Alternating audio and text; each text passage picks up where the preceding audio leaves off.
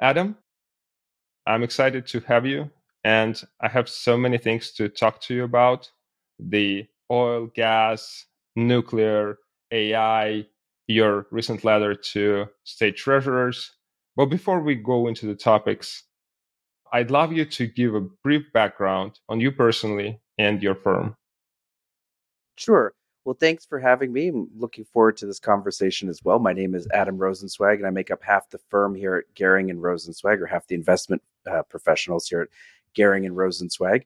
And we are a uh, dedicated natural resource investment manager. So we make investments in mostly listed companies, uh, freely traded companies of oil and gas, metals and mining producers uh, all around the world. And this is all that we do. It's what we focus on, and we've been doing it a very long time um, in different forms. I've been working with Lee Goehring, my partner, since 2007, and we've had our own firm since 2016. Lee's been doing it since 1991. So we've seen a lot of cycles, we've seen a lot of changes in the industry, and hopefully uh, that allows us to to pass some of that knowledge on uh, to our investment ideas, and then ultimately into our into our success and returns. I've been an avid reader of your letters that you write, and these are wonderful things. We will have them in the show notes, and I recommend highly everyone uh, check them out. I'm curious over this time frame you work in in the energy and natural resources. What are the most important takeaways that you would say people who are would start an investment firm in this area should appreciate? Uh, probably patience. You know, the bear market in, resources has been a grueling one. It's dragged on longer than anybody really thought possible. But I think if there's one major takeaway over the last, um, you know, in my case, 15, 16 years of doing this and Lee's 31 years of doing it, is really that it's a capital cycle business. It's really an industry that that responds to investment. Um, there, will be times where commodity prices are really high, and it seems like commodities are the solution to everything um, and money just pours in and eventually all that money gets put to work and new supply comes online and then eventually um, the, the nice period of high prices gives way to a period of prices that nobody thinks fathomable. Uh, and that takes capital out of the industry. It makes people convinced that they should never want to invest in a resource stock ever again and um, of course, that sets up the next bull market. So I think understanding that capital cycle and understanding where you are in that capital cycle becomes incredibly important. And it's something that I think a lot of investors uh, fail to grasp. I think a lot of times people think that, you know, either it's the solution to everything or it's a complete uh, waste of time that just destroys capital and should never be touched. And I think neither of those are true. It just all depends on where you are in the cycle this cycle. You just described it from the pure psychological reasons. I'd say, are there more to it? And is it the free market structure that kind of leads to that cycle? Or why do we have it? Why is it repeating itself and we never seem to learn from it and soften it in the like, next decades? Well, look, I, I, think you know we can argue why cycles happen at all, and I think it's it's it's all pretty fascinating. I think in the case of resources, uh, you know, getting into the really kind of uh, minutia of it, uh, the reason you get these cycles is because demand is gauged in mostly real time, and supply often takes years and years to come online, and so you get these mismatches from time to time. And what'll end up happening, like I said, is you know demand will run ahead of people's expectations. They're extrapolating what's happening today. They underinvest, and all of a sudden the market's tight. And raw materials always get priced on the marginal unit, and so when you have even one unit of shortage, you know, for instance, oil is like 101 million barrel a day market. But if you have a surplus or a deficit of as much as three or four hundred thousand barrels a day, so less than one percent, uh, that's enough to send oil prices above 100 or below 50 right? So everything happens on a marginal barrel.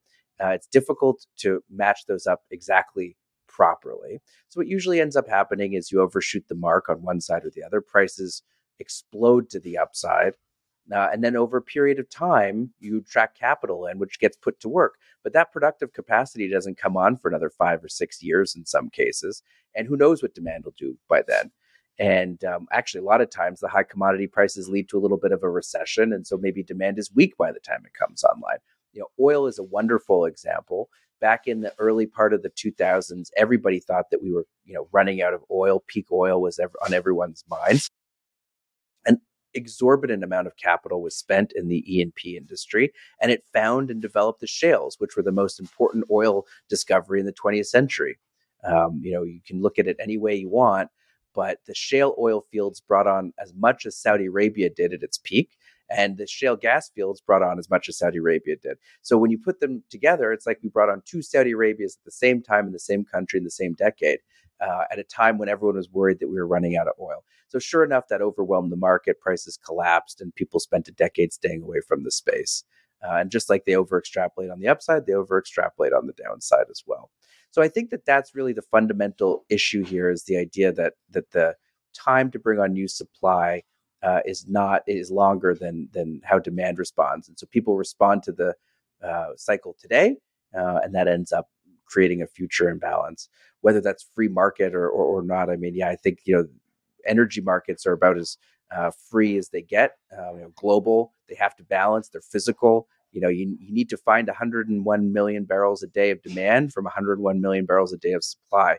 And of course, there's all kinds of shenanigans that go on with, with trading strategies, but ultimately, it's a physical market, um, and uh, and it has to balance. So that's what makes it all so exciting.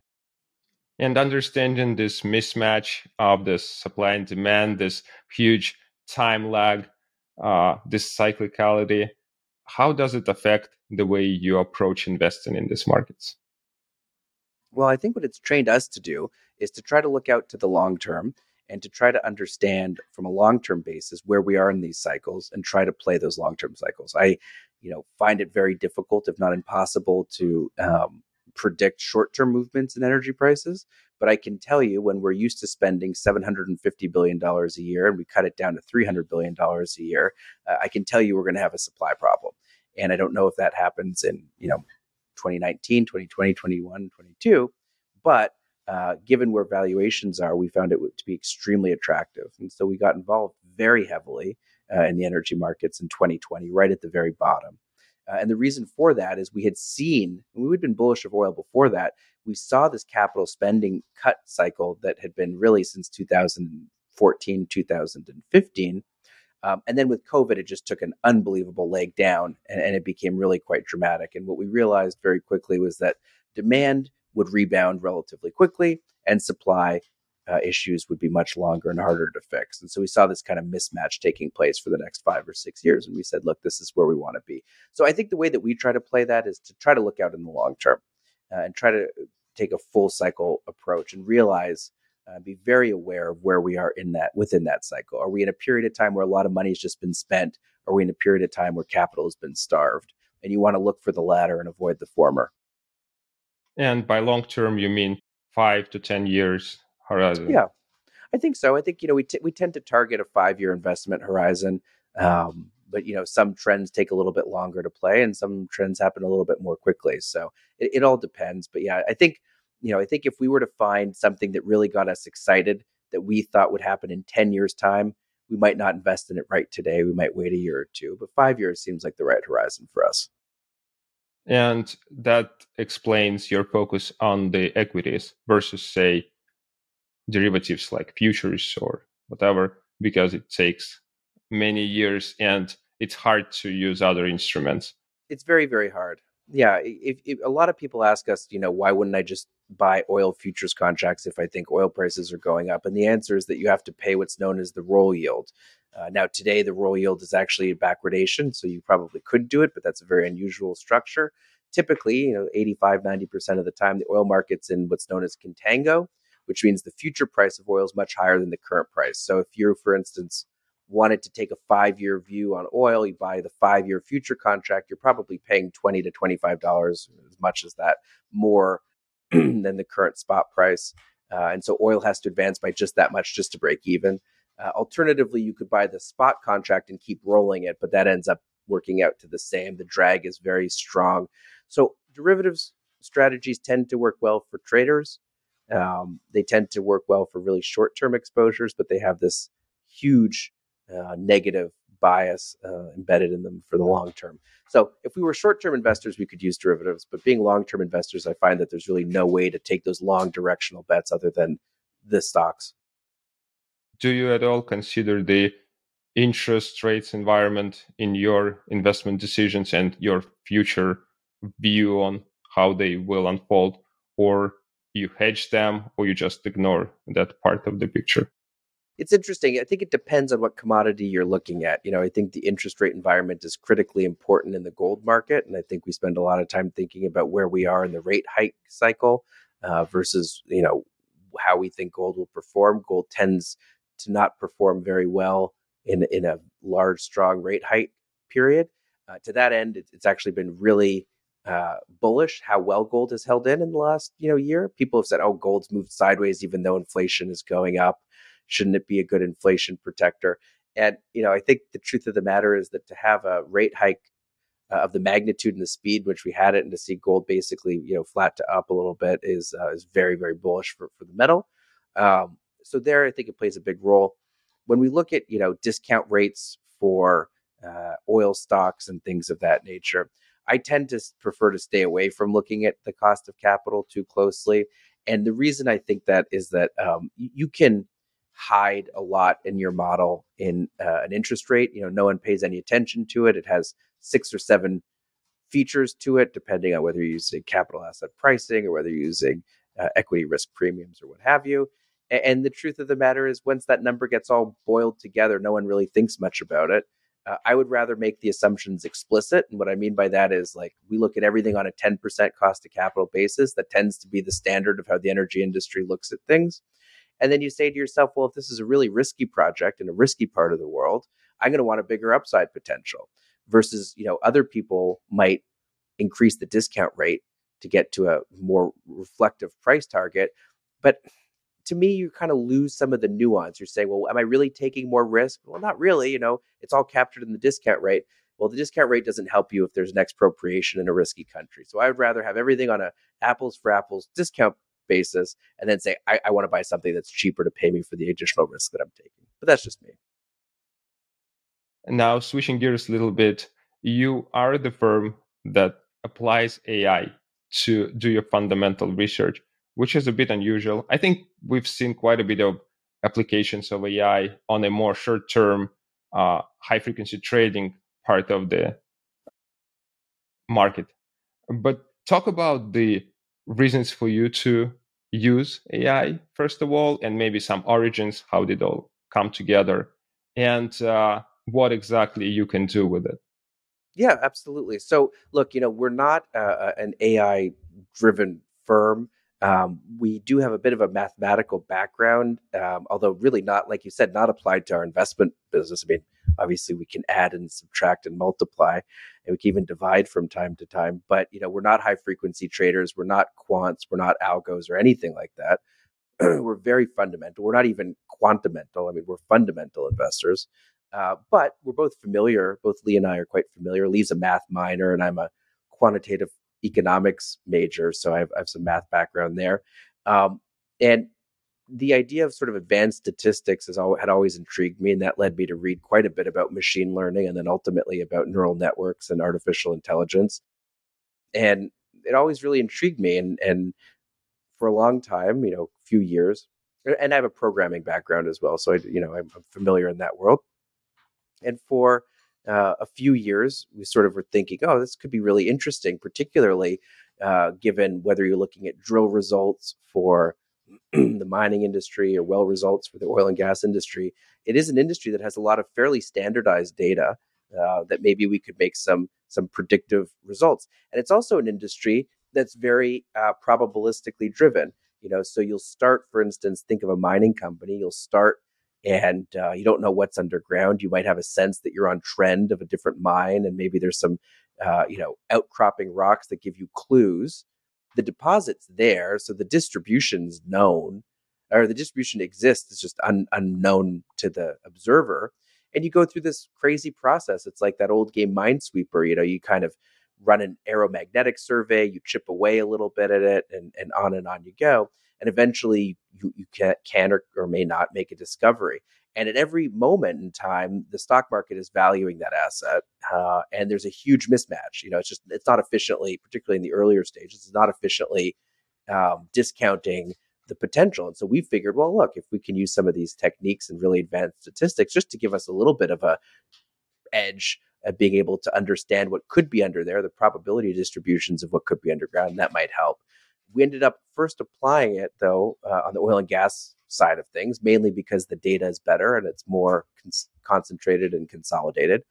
And we purchased a database uh, of about, I think, 150, 200,000 horizontal wells drilled in the US across all the basins. Uh, and we tried to run a neural network with the goal of really trying to say, look, based on where you drill the well and how you drill the well, what will the well's production profile look like? And that allowed us to answer two really important questions. The first was being able to try to predict what a basin's production profile would look like, right? So you, we all kind of take this aggregated data that the government gives us to look at what the Permian Basin produces, but now we could actually start to roll it up from individual wells, and you get these historical and then projections off of the historicals uh, that that are a little bit or substantially more granular and detailed. Uh, and then the second thing that you can do, uh, which is was very important for us, is you can begin to try to attribute changes in the well's productivity to the different input factors. So basically, what we were trying to answer was this really complicated question. Sounds simple at the outset, but from 2014 to 2017, the average well got twice as good. It generated twice as much oil in all three shale basins, all three major shale basins, than it did in 2014. Why? The industry tried to say that it was because they got really good at drilling the wells.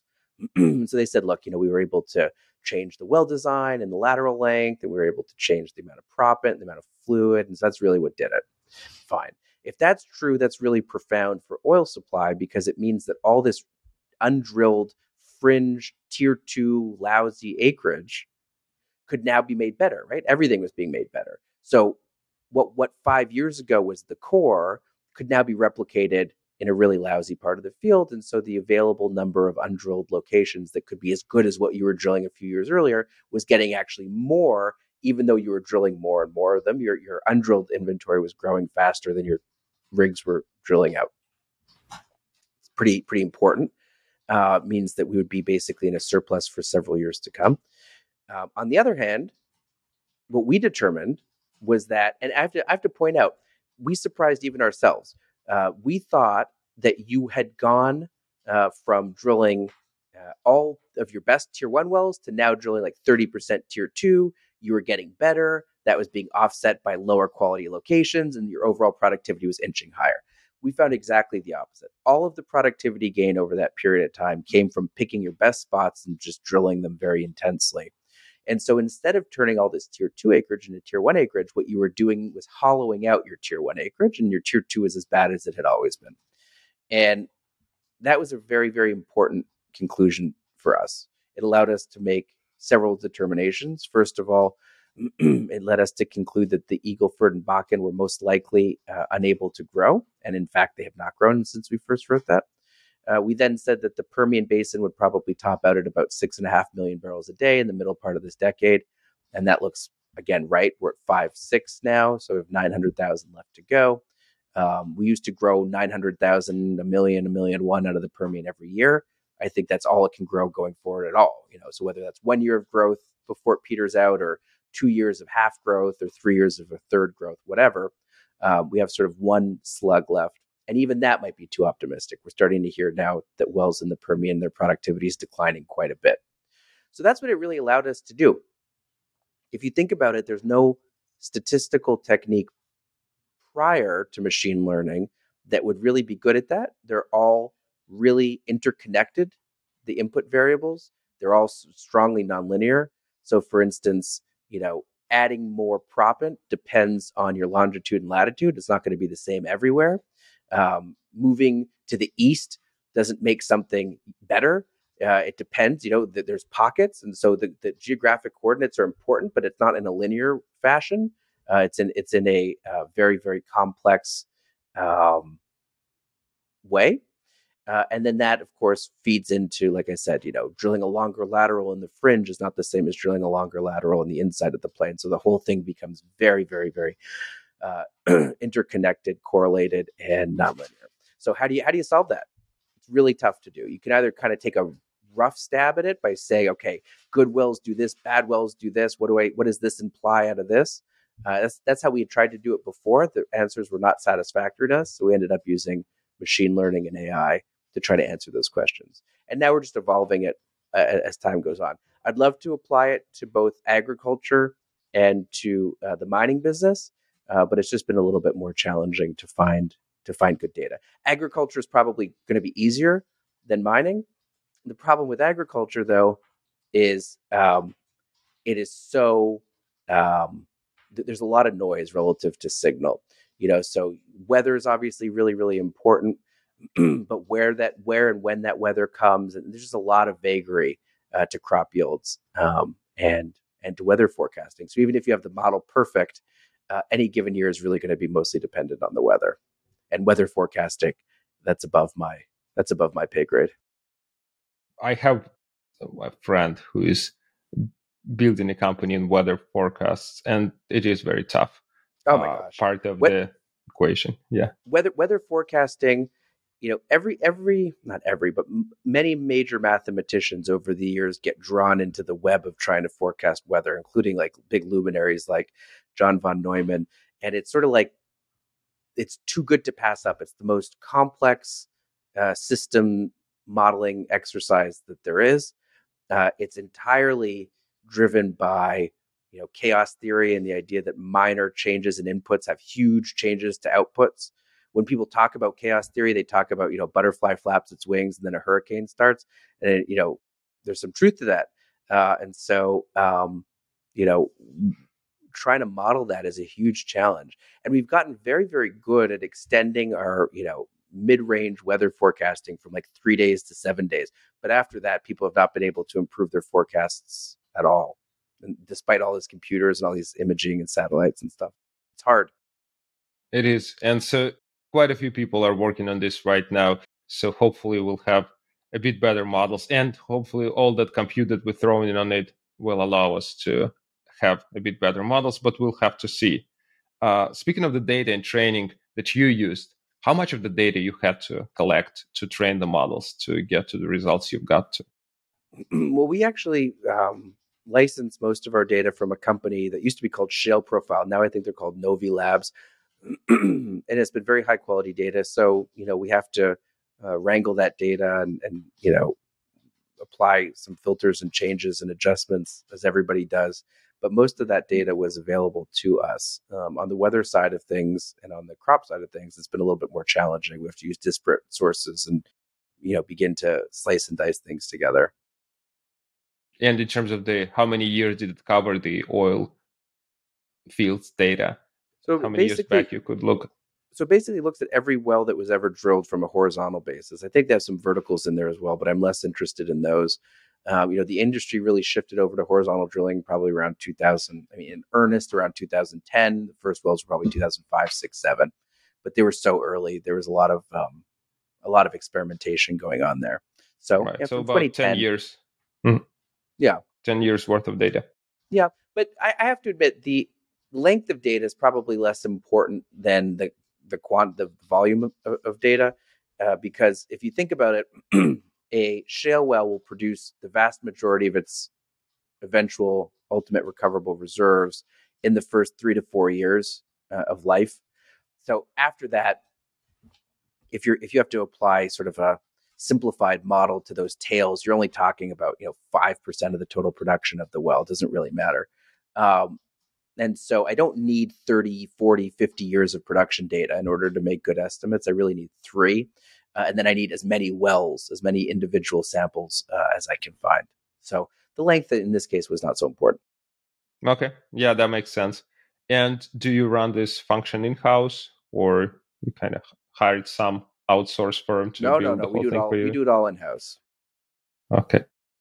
And uh, in terms of your problems you faced and overcame here there what was the most memorable issues you had to deal with oh i think it's all the same issues that everybody has to deal with you know the the idea of i'm not sure how technical your audience is but the idea of you know tuning the right hyper parameters was always very tricky the right learning rates you know having a model train for three days and then eventually uh, you know collapse down to zero or blow out to infinity and then you say oh god i just lost three days. Um, and, and also not being a technical you know super proficient technical person uh, I had to kind of learn a lot as I went. And so there's definitely probably some early wasted time, you know, just trying to figure out how these various uh, languages and components work together. Uh, but, you know, I, I, think it's actually pretty incredible uh, the resources that are out there. I mean, it's really incredible when you think about it that, you know, someone with a mild ma- mathematical background um, between AWS and the resources that I could outsource and rent, uh, you know, on on the cloud platforms, uh, and the availability of both really high quality textbooks and then good online user communities. You know, the idea that somebody like me could build a artificial neural network from the ground up. I mean, it's pretty crazy when you really think about it. So I, I think we've come a really long way. Things are incredibly efficient these days, and uh, you know, I, I'm not I'm not a huge technology buff. Uh, I'm not a huge proponent of technology stocks, for instance. I think a lot of these things are all, a lot of hype and not a lot of delivery. Uh, but but I do think that that the tools that are being put out there right now um, are pretty incredible, and I think that um, people's access to be able to do some very very interesting things uh, is, is quite quite fascinating and shocking. They are, and I think in a lot of sense this is your programming background talking. I wonder what's the history of your programming? What languages did you use? How it all started for you? Oh yeah, the history of my programming background was was really pragmatic more than anything else. When um, I I think oh gosh, I can't even remember. I think there were several problems that I was looking to do in uh, at the last firm that I was at and I found Excel to be not satisfactory. And so I looked to Python a little bit, and I looked to um, you know the various data uh, entry tools there, like Pandas and NumPy and things like that. And from there, became a little bit more proficient. And when we decided to leave and start my own firm, I realized that um, resources would be extremely scarce, and that probably having a, a little bit of a systems background would be helpful, at least being able to tie various APIs together. And so uh, it was just something that, um, you know, I was always sort of ready to throw overboard and abandon. And instead, I just spend more and more and more and more and more time doing. So, you know, whether it's some of our accounting backends, uh, you know, being able to talk to one another, whether it's some of our, you know, email scans and stuff like that. I just, yeah, I don't know. I'm not, I'm, I'm by no means a, a hyper proficient coder, uh, but, but I can pretty much look through any code base at this point and get the general sense for what's going on. And I, have been waiting for that moment where I hit a wall and say, well, I guess I guess this is more than I can bite off, and I haven't quite hit it yet. So whether it's the best use of my time, I don't know. Well, it looks like based on what we just discussed on the neural network side and discovering that contrarian thesis uh, on oil, it does give you an edge. The firm, I mean that that certainly has. There's no no two ways about it. That that was a really really early call that we were able to uh, undertake. Um, that fundamentally changed the way we thought about the shales and what assets we wanted to own in those shales, uh, and and has definitely been important for us. And I think now going forward is going to be really important as well because what we're starting to see is that fewer companies have the good acreage left, and so uh, you know how do you tell I mean, just first of all, what does it even mean to have the good acreage left? And then how can you try to really begin to quantify that? Because I think uh, as time goes on, what's going to start happening more and more is that companies that do have high quality remaining inventory will effectively be able to uh, enjoy strong high profitability and those that don't will just be disappointing and disappointing and disappointing eventually to the point of having to maybe you know think of replacing the asset or, or merging. And we've seen that already, you know, in the Marcellus, which is a big gas play up in Appalachia. In the northeast part of that play, there's a company called Cabot Oil and Gas, which for a long time was uh, the darling of, of the shale industry. And that case, this was sort of predates some of our models, but um, we had heard rumblings that their inventory wasn't as good as expected. And when you started to look at the drilling density using our models of the high quality acreage in the Marcellus, you could see it was, it was pretty well drilled out in the Northeast. Now, I say it predates our models because we didn't have very good company specific lease data that we do have now. Um, so it wasn't able, you weren't able to really winnow in company by company, but you could see where around where Cabot was, it was, it was awfully drilled out. And so we stayed away from that name, and eventually they forced, they were forced to sell themselves at a fairly distressed price. But that happened very, very quickly, and I think you're going to start to see that again, where companies that uh, begin to run into trouble because of inventory issues will get penalized, and those that have high quality remaining acreage will be rewarded. And so I think being able to go in and uh, look asset by asset will become more important. And, and I think we have the ability to do that. And, and it's scary because if not, then like, what do you do? What do you look for? You kind of have to wait for the quarter and wait for the results to come out. But then, you know, that's backward looking and you're, you're in the same position as everybody else. And that recent quarter also doesn't give you much insight into what's going to happen next and over the it's next true. few quarters anyway. So even if you kind of got spared, uh, this time it doesn't mean. Totally. And you know you, you look back and, and and the same is true also of you know overreactions on the downside. Like you look back for instance uh, i'm going to say it was in 2018 and uh, pioneer announced a series of wells that were gassier than expected. And that brought up this issue of like the bubble point and the idea that had they lowered um, had they lowered pressure in the fields enough that the gas was beginning to come out of solution and and and run into problems. And you know, in retrospect, we weren't near a, a peak in either Pioneer's production profile or in the Permians. We had a lot of room to grow in 2017, 2018, uh, but um, people panicked about it, and I think they sold the stock off like 20 or 25 percent in, in, a matter of a couple of days. And uh, you know, it was, it was helpful to realize that that field was not at maturity yet uh, and say, okay, look, you know, that could be a problem one day, but probably not today. It does sound like a powerful way of uh, looking at the data in a differentiated way than the rest of the industry. I wonder if uh, the other players are starting to pick up your approaches and build the similar models, or they're still kind of less interested in doing that.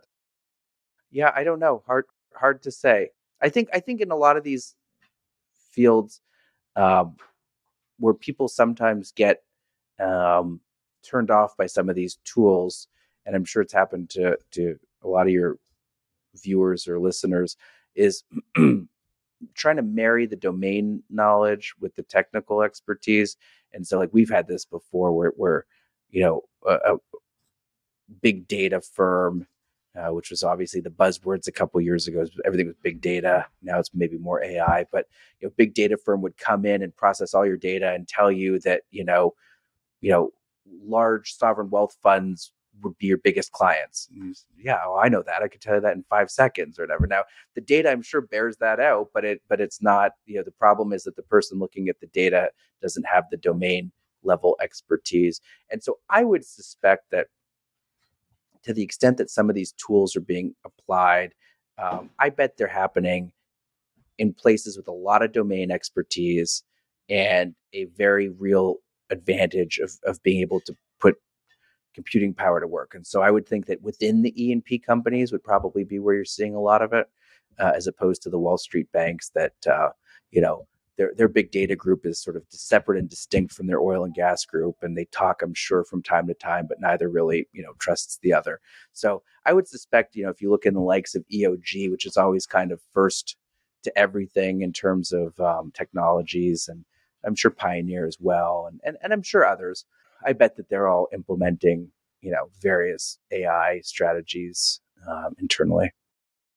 This is uh, the observation i also saw many times that just having very smart people building AI models is not enough. You need you need those people almost become an expert in the subject matter, which means sometimes they're not too excited of becoming those experts, but you have to convince them or find the right people who will be both excited right. about the subject matter and the experts in AI. Oh yeah, asking asking the right question um, is more important, honestly. You know, particularly with the amount of computing horsepower that is being thrown at these problems now.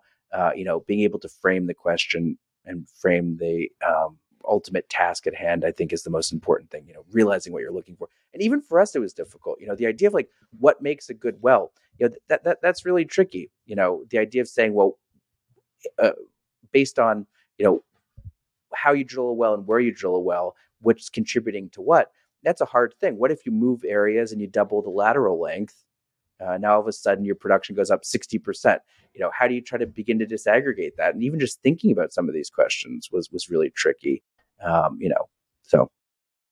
So it's a lot of ingenuity and a lot of creativity goes before you apply any compute to solving the actual so. problems. I think that's right and i think it also helps quite frankly that we're in the investment world and that we're not you know in the academic world and i've come across this so many times is that um, you know the the level that we're held to is very different. In some ways, it's much more severe because if we're wrong, uh, there's real investment consequences. But we also, you know, we're not looking for the same level of robustness that an academic would look for.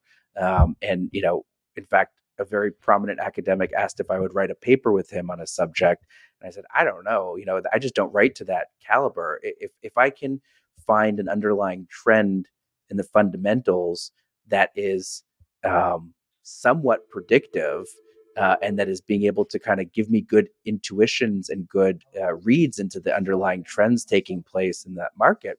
That's really important to me, but it might not pass muster from a peer review perspective. That's entirely possible, and that's fine. Uh, and so, you know, we, we see that issue also sometimes, a little less so now, but when um, on the mining side, investment houses sometimes will bring in mining engineers to run their mining portfolios. And I've often found that their risk tolerance is so tight and so narrow because they're used to, you know, building mines that send people underground. So they're they don't like to work with uncertainty at all. Uh, whereas, you know, as an investor, um, if you're buying something for 10 cents on the dollar, you don't have to be super right. You you have to be just a little bit right and still be able to generate quite a nice return. So yeah, it's definitely liberating is in some sense environment. It's it's quite stressful in others, but it, it is. uh, that's for sure. Zooming out a little bit here, and from just a few fields uh, in the US to the overall oil gas situation around the world, you've been quite bearish, I'd say, on the supply side of the things. So talk about the your view overall on the our potential to increase or even maintain oil gas production globally to supply the needs of the global economy. No, we, we have been very bearish on on the ability to grow oil supply around the world, uh, and uh, part of the reason um, is just the empirical historical data, you know, we really haven't grown oil supply around the world. If you take out the U.S. shales, you know, the U.S. shales have provided about 15 million barrels per day of uh, supply growth. When you take in about 10 and a half million barrels of um, straight crude, and another four and a half or so of uh, NGLs, and you know, if you look, this is going to be a gross simplification, but if you figure that demand is growing by about a million barrels per day per year, you know, the shales have provided 15 years worth of demand growth and they've been around about 15 years. So you can argue that, you know, all of the global demand has been met by uh, shale and the rest of the world, OPEC and non OPEC um, plus, uh, has basically been flat to slightly declining. And that's true uh, and that's quite scary. You know, 2005 was basically the last time that you had any major major growth, and and every year some new projects come on and other projects decline. But on balance, you know, you haven't been able to grow conventional oil supply in the last 15 years. So I think we start from that. Uh, you know, we start from the idea of saying, okay, look, you know, we're not running into oil. That seems clear. Um, we're not spending more, so it's unlikely that we're all of a sudden going to reverse the trends that have now been in place for 15 years. And I think the whole world has been really, really, really made to feel a false sense of security because of the shales. The shales were enormous. The shales were absolutely enormous. Like I said, on the oil side, they were as significant as Saudi Arabia, and on the gas side, they were as significant as Saudi Arabia. And I was joking with somebody. I said, you know, if you look in the textbooks on Saudi Arabia, the history of Saudi Arabia in the 1950s and 60s, I guarantee you a lot of the ink there talks about the oil industry. Whereas if you look at the history of the United States in the 2010s, um, people think that the oil industry just destroyed value and did nothing. Uh, you know, this was a monumental shift, and it forced the whole world into a false sense of security that oil was not something that was uh, scarce, and so we stopped spending a lot, um, and we've not, you know, we've not discovered one barrel for every barrel that we've produced now for about 30 years on the conventional side. Discoveries come before reserves and reserves come before production. So we haven't made the discoveries. We're not certainly don't have the reserves and now production has basically flatlined and is rolling over. So where's that going to come from? It's not immediately clear. Uh, I think there's a huge hope that the world can find shale uh, throughout the throughout the planet, and there is shale. There's shale everywhere. Uh, however, not all that shale is going to be productive. And going all the way back 10 years, I think it was like 2012, we decided to try and, you know, it was more uh, qualitative. It was quantitative too, but it wasn't like a, a, big data model. It was just looking through all the different shale basins around the world. There's we have data on all of them. The U.S. Department of Energy or U.S. Geological Survey puts out data on all the shale basins around the world, and we looked at what makes a good shale. You know, whether it's clay content, thermal maturity, depth, thickness, organic matter, um, marine or, or, or, lacustrine deposit environment, all these different things. And um, we ranked them. We tried to come up with an index. And you can, you know, argue how we made the index. That's fine. Again, I'm not an academic. I can make whatever index that I want as long as it works. And what we we scored each of the shale plays around the world. And what we concluded was that of the 10 best, seven of them were in the US. and on a global basis, you know, there are very few that passed muster. Uh, one is in Russia. Um, the other two good shale basins, one's in Argentina, uh, the Vaca Muerta shale. That's probably seen the most development out of anywhere in the world outside of the US. That can work according to our models. However, Argentina is not a good place to commit capital, and we've seen you know complete shutdown of that industry. And then the others in Colombia, but there's a moratorium on shale drilling in Colombia. So you know people found that really shocking when we put it out. We said, look, you know, the US has seven of the 10 best. I think there's sort of a feeling of fairness, like, well, shouldn't it be evenly distributed around the world? That's just not really how resources work. You know, South Africa has gold, Russia has palladium, the US has oil and gas, Canada has bit of everything. Uh, but you know, there's areas that are really rich and areas that are poorer, and, and the U.S. is very, very rich in shale deposits. And it has to do with the fact that most of the U.S. mid-continent and and and west um, was a giant inland sea, very quiet, very thick depositional environment. You know, all of that organic matter died and stacked up. Basically, what, what is the Gulf of Mexico today extended all the way through most of the mid-continent of the United States, and that made for a very, very good shale deposition environment. But even that great shale resources will not be able to supply additional 1 million barrels a day per year of growing demand. I think I think you're getting yeah. you're getting to the end of it. Yeah. So what where do we go from here? And but first maybe you did this analysis you said a decade ago. Anything changed since then? Well, no. I mean that that that's the nice thing about, you know, geology is that a decade doesn't really make much of a difference. So all, all those characteristics are still the same. Um, look, I think that for better or worse, that type of an analysis can only be proven wrong. It can never be proved right. You know, we, we say that we don't think there'll be shale development outside of the US. And the next day there's no shale development. Does that mean we're right? No. You know, a month later there's no development. Does that mean we're right? No. Here we are 10 years later. So I'm starting to feel a little bit more confident that perhaps some of our intuitions were correct.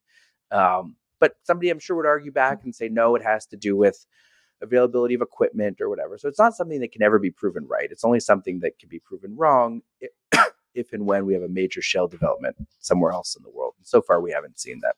So we'll have to wait and see. And your base scenario would be for the future of the oil supply to stay flat or decline or grow, grow sluggishly I think the key is going to be that it's going to have to have higher oil prices to incentivize capital to come in. So, you know, we never run out of oil. Um, things always seem bleak. Uh, and so I have a hard time seeing how we're going to see, you know, very strong supply growth, but I would have said the same thing before the shales. But what I do think is going to be necessary here, we need to spend more. And so we need higher oil prices, high profitability, and we need investors to begin to care again about the energy industry. Until we have that, there's there's almost no chance that you see major oil supply growth from here. Um, so you know, physically, where do I think it could come from? Look, this is all subject to change, right? It completely depends on discoveries that are made. It depends on changes in technology. If you had to ask me right now where I would try to commit dollars to grow supply, I think that the offshore market has been largely left uh, alone for the last 10, 10 years or so as the shales came online. It's more expensive oil for sure, uh, but in some cases it can be really prolific. So I would expect to see a, fairly major resurgence of budgets in the offshore space, and we have some offshore investments trying to take advantage of that. Um, you know, the oil sands have some ability to grow production. The problem with the oil sands uh, are that uh, it's carbon intensive oil. Um, and so that it's kind of been the first to drop off in, in the world of ESG that we're in. But as somebody said to me the other day, you know, 90% of the carbon in a barrel of oil comes when you burn it, not when you produce it. So the idea of kind of fixating and saying what's high carbon oil and what's low carbon oil is a little bit of a misnomer, uh, right? Because in in the case of low carbon oil, you're you're still going to generate ninety percent of the total CO two than you would from that from the high carbon oil because it all comes from actually burning the crude. So I could see ESG people who have completely given up on the Canadian oil sands maybe changing their tune one day based on you know that type of an analysis saying oh well it's actually not so bad. So you could get some growth there. Um, you know the north sea seems pretty tapped out. Uh, you know there's pockets in west africa that have, hold some promise. There've been some disappointing results there though as well. Um, it, it, it it's going to be a tough it's going to be a tough decade. Yeah we'll get to that. I think this is how you call it the decade of shortages and i have it in, on my notes a little bit further down before we go there, just to cover some other sources of energies that you also talked about in your previous interviews or letters. Specifically, uh, let's talk about solar, wind, and nuclear. And starting with solar and wind, in your recent open letter uh, to state treasurers, you voiced concerns about the viability of it. And you did it before as well. One of the things you pointed out that cheaper price of fossil fuels actually led to the misleading LCOE levelized cost uh, cost of electricity numbers for the renewables for the solar and wind. And this gives us distorted signal when we make decisions of capital allocation. So talk a bit about this and what first of all what's the reasons for your concerns? And second where do you see we go? How do you see we approach this more reasonably? Sure. So I think that um, you know, for, first and foremost, I should say that at Goehring and Rozencwajg, we can invest in wind and solar if we wanted to, uh, and so you know, we're not sort of a, an old, uh, stuck in our way uh, oil and gas firm. We don't have private investments in oil and gas. Uh, we don't have any mandate to be any percent in oil and gas. So I could be, and, and, and I promise you, in many ways, it would have made my life much easier uh, if I could have jumped on the wind and solar bandwagon, uh, you know, or not if I could, if I had jumped on the wind and solar bandwagon over the last, you know, five, six, seven, eight years. Uh, unfortunately, we we do hold ourselves uh, to the idea that we want to make sure our investments agree fundamentally with our outlooks and with our views. And when we look at wind and solar, I have a very hard time seeing how they can meet our energy needs. And the reason is because they're very inefficient forms of energy. Now, what do I mean by inefficient? Well, as with anything, when you're talking about efficiency, you have to look at the output relative to the input. And in this case, the amount of energy generated compared to the amount of energy that goes into that system. And in the case of something like oil and gas, you have a 30 to 1 energy return on investment. So you put in one unit of energy, you get 30 units out the other side. And in the case of wind and solar, uh, that could be unbuffered, and I'll tell you what that means in a second, as high as 11 to 1, but probably really closer to 8 to 1. And it could be as low as you know one to one if you buffer it. And so you basically at one to one, you're not generating any net energy. At you know 10 to 1, you're generating, you know, 60% less net energy than you would if you were doing the same unit going into oil and gas. And so you do that over and over and over again, and you have an energy crisis. And I think that's what we're seeing today. so why is it so energy uh, inefficient? Well, it just requires so much material to create these sources of energy. You know, you think about the amount of energy trapped in natural gas. You know, you take your natural gas stove, you turn it on, you wave your hand over. I mean, that's a lot of energy in a very, very small unit of volume uh, compared with, you know, the wind blowing uh, across the plains. Uh, there's some energy there for sure, but it's just not the same. You know, you don't burn your hand sticking it up in the wind, uh, on, even on a windy day. Um, you know, similarly, like the sunlight, right? You, are talking about heat. It's the same uh, principle as natural gas, but the density is off by several orders of magnitude. And so, the way that you can uh, harvest usable amounts of energy from such an undense medium is size. You know, that's why the windmills stand 200 feet tall. That's why the solar panels take up hundreds and thousands of acres. Unfortunately, all of that size requires a lot of material. And so what you end up with is you end up with a very energy dense form of, of, of, energy extraction. So if you look at, for instance, the amount of, you know, embedded energy in all the steel and all the concrete and all the cement and all the copper required to wire up a, a series of wind farms, you know, you're talking, I think it's about 10, if I'm not mistaken, I think you, you're talking about 10 or 20 uh, windmills, each standing the height of a 20 story building, uh, all connected, you know, with co- huge amounts of copper um, on the gathering system to create the same amount of usable energy as a single Permian Basin well. You drill six wells off of a pad and they're done in two months. So it's just not, you're not the same. It's not the same order of magnitude. And it's the same thing from a capital perspective. You know, when you look, people talk about the total levelized cost of electricity. Fine, we'll talk about that in a sec. But if you just talk about the capital cost, you have a huge amount of upfront capex when you're dealing with wind and you're dealing with solar. And so what we decided to do is it, uh, we said, okay, you know, everyone loves to talk about how cheap wind and solar have become, and they've fallen 90%. And so maybe they don't compete quite yet, but they will awfully soon because they've fallen 90%. And so in another 18 months, they'll fall another 50%. And they've extrapolated these trends. But we said, look, you know, you have something that's very energy intensive and very capital intensive. And the cost of energy has collapsed 90% and the cost of capital has collapsed over 100%. So perhaps that had some impact on the cost of the levelized cost of electricity or the total cost of ownership of wind and solar.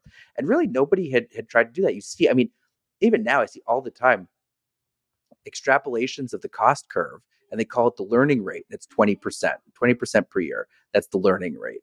And they attribute implicitly all of the reduction in cost to the ability to better manufacture wind and solar. That's not true at all. You know, we estimate that as much as 70% of that reduction just came from cheaper energy and cheaper uh, co- cost of capital. And I mean, it stands to reason that if you lower your input costs, then the total costs of manufacturing go down. But no one ever tried to really quantify that. And so we tried to. And maybe we did an okay job. Maybe we missed some things. I don't know.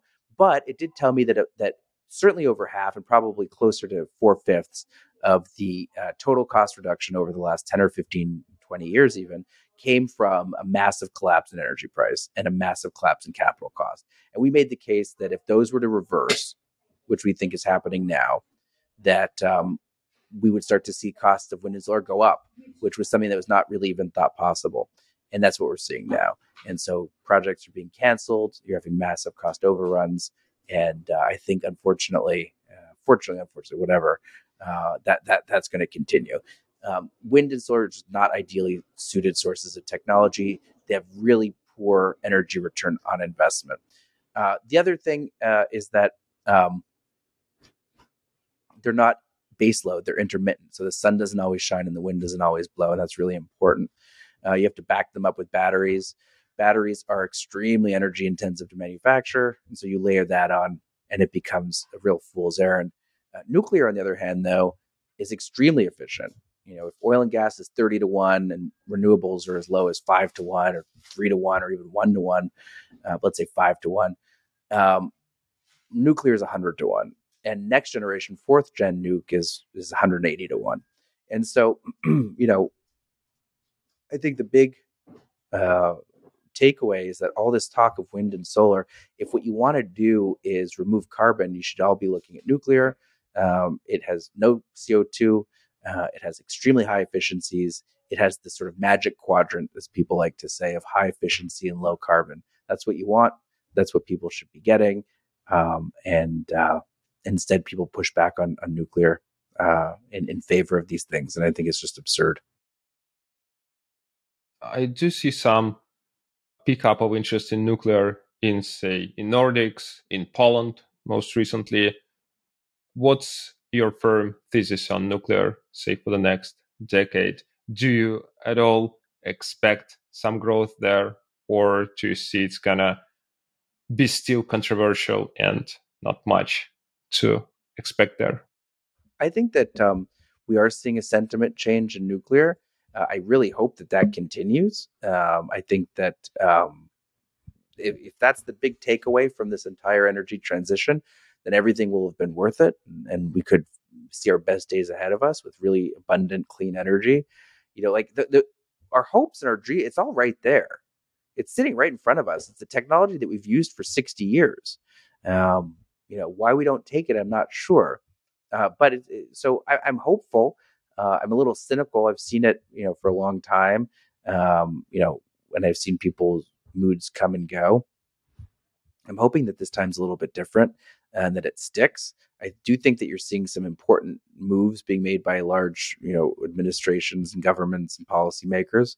Uh, but you know, at the same time, the news just came across the headline here that uh, you know Brookfield is going to uh, raise their uh, second energy transition fund. It'll be twenty billion dollars. The first one was fifteen billion, uh, which let's see when was that done? Probably last year. Um, and you know, oh, let's see. Well, I guess, I guess they did. Brook, Brookfield has had the nuclear, you know, influence here with with uh, the Westinghouse Electric deal with Cameco. So maybe I shouldn't be too critical of them. But you know, my point is that there's still a huge amount of interest and a huge amount of attention being paid to renewables. Uh, nuclear is less controversial than it was six months ago, and I hope that it continues that way. Uh, but you know, I think I, I, think that that renewables can be worse than useless because they're they're diverting people's attention away from solutions that could work. Wind and solar, they're not going to work. It's not. It can't. It can't solve our problem given how much energy is required to be put into the system to do it.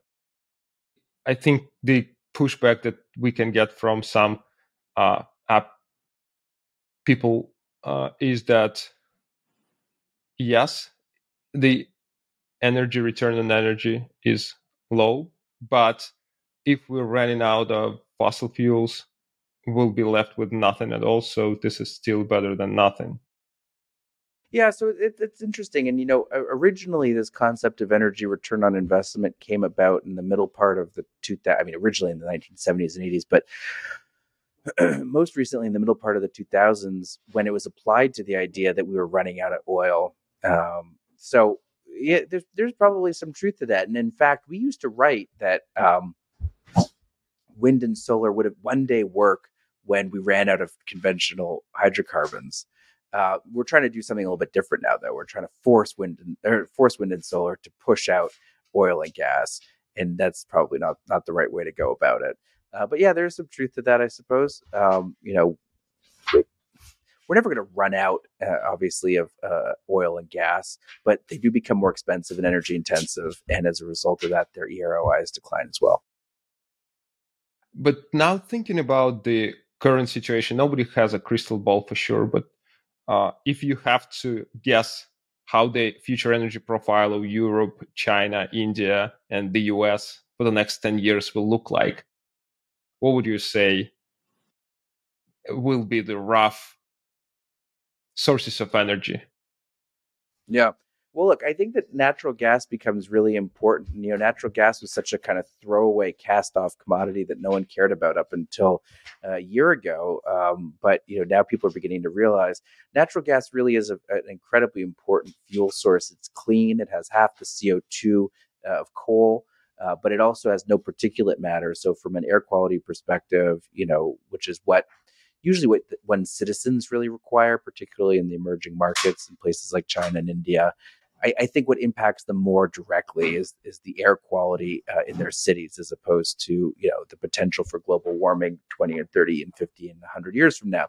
Um, so, I think that you'll have a growing energy pie coming from both China and India, dramatically so. Uh, and I think gas takes a larger share of that, probably at the expense of coal wherever possible. Uh, renewables, you know, will deter. Will, renewables don't stand on their own, so they'll de- be determined by how much government policies get pushed and stuff like that. Uh, but you know, the more renewables you put in the grid, the more you begin to destabilize it, and the more problems you run into. And I think we're going to see more, nu- more and more nuclear power, both third generation reactors and new fourth generation reactors as well. China has a, already a big new build program. Uh, India does as well, more modest but still large. Um, and and you know these fourth generation reactors, we've done a lot of work on them. They're they're quite real, you know, and and the uh, the their potential is very very real. So I'm very hopeful there.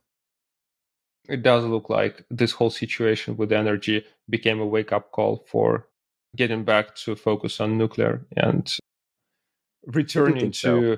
rediscovering the things that we knew for a long time that this is actually one of the most efficient in terms of energy return on investment type of energy. Sounds good. Adam, thanks a lot. We covered quite a bit of ground. Have more questions, but I guess it's time for us to wrap up. Where people can learn more about your work and where can they follow you? Please go to our website at gorozen, G O R O Z E N dot com. We, we put out quite a bit of free material, um, quite a bit of uh, podcasts and videos and things like that. So we're very, very open with our research and we're happy to share with everyone. Uh, or else, you know, please look us up. There's a way to contact us there as well. And we're always happy to chat. We'll add those links to the show notes. Adam, thanks a lot for joining me today. It was a great conversation. Thank you so much.